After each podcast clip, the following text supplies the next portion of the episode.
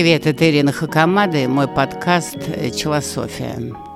В очередной раз возвращаюсь к понятию времени. Модная тема нынче.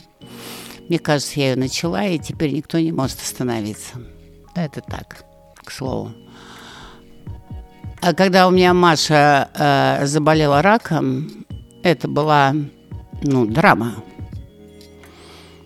И все меня спрашивали, каким образом я смогла взять себя в руки и проводить президентскую кампанию, одновременно заниматься Машей и чувствовать себя энергичной в своем деле.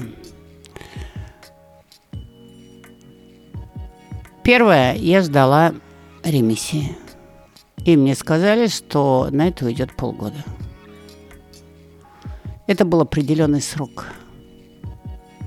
Как только я узнала этот срок, дальше я делала все необходимые шаги вокруг Маши и больше ни о чем не думала.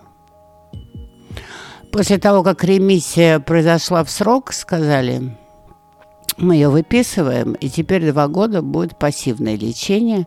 Каждую неделю надо сдавать кровь, и в соответствии с анализом а принимать э, гормональные таблетки. И я поставила себе срок. Два года. Монотонно, тихо и спокойно это все делаем, не страдаем. А еще и создаем ей веселое настроение. И мы ее возили в Прибалтику, чтобы не было сильного солнца и так далее. было всего пять лет. И везде сдавали кровь соединялись с доктором, и она говорила, таблетку принимать или полтаблетки. И так прошло два года. Ну и дальше раз в год нужно сдавать анализ. Только потому, что я знала сроки, только поэтому я смогла э, сознательно, абсолютно осознанно отключить себя от э, абстрактных беспокойств, чувств и волнений, а двигаться как по бизнес-плану. Вот тебе нужно прибыль получить в такое-то время, окупиться в ноль в такое-то время, и к такому-то сроку тебе нужно выйти на такой-то уровень. Здесь то же самое. А, когда я прихожу к врачу, к тому же стоматологу, и мне говорят, будем делать седацию или не будем делать. Я говорю, а сколько будет длиться операция? Ну, например, два с половиной часа. Я говорю, тогда будем. А в другом случае, если что-то легкое, сколько будет длиться операция? Ну, говорит, минут 45 час. Я говорю, если делать седацию, будут последствия? Говорит, ну, может быть, больше отек. И отказываюсь. 45 минут. Я знаю, что это нормально, тем более местная анестезия все равно будет. Когда я кормила первого сына Данилу грудным молоком, у меня начался мастит. Это был Советский Союз, никаких вам особых услуг бесплатная медицина тотальная. Я оставила с дедом грудного ребенка и помчалась в районную клинику. Ворвалась к хирургу, просила пустить меня без очереди, кормящая мать. Хирург сказал, что если под наркозом, тогда нужно ехать э, в больницу. Я говорю, сколько дней? Ну, говорит, два-три дня. Я говорю, у меня грудной ребенок. Говорит, ну тогда э, тем более наркоз нельзя делать, он действует на молоко.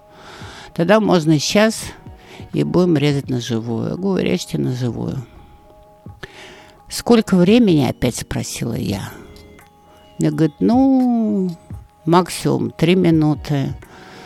А так, может быть, если все будет окей, полторы-две минуты. я вздохнула закрыла глаза и начала считать время. За счет этого я все выдержала без истерик и без последствий для нервной системы. И если происходит какое-то событие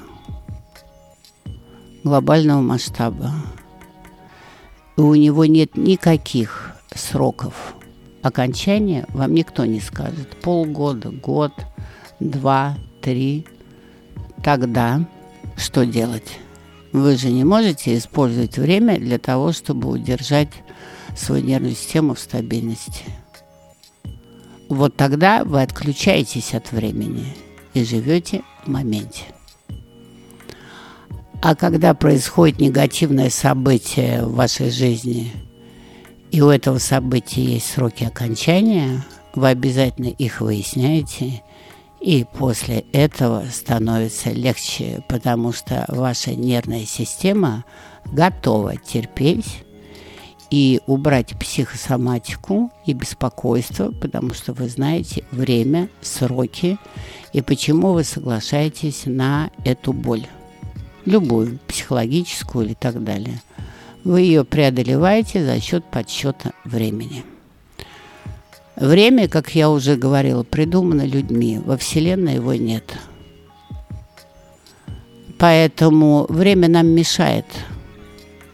Время все время намекает о том, что мы стареем, о том, что уходит жизнь, о том, что мы что-то не успеваем, о нашем возрасте, мы смотрим на растущих детей и вспоминаем сразу о своем времени. Но, с другой стороны, время помогает преодолеть текущие проблемы, как и любое явление в жизни, в том числе и такое абстрактное, как четвертое измерение, придуманное людьми время.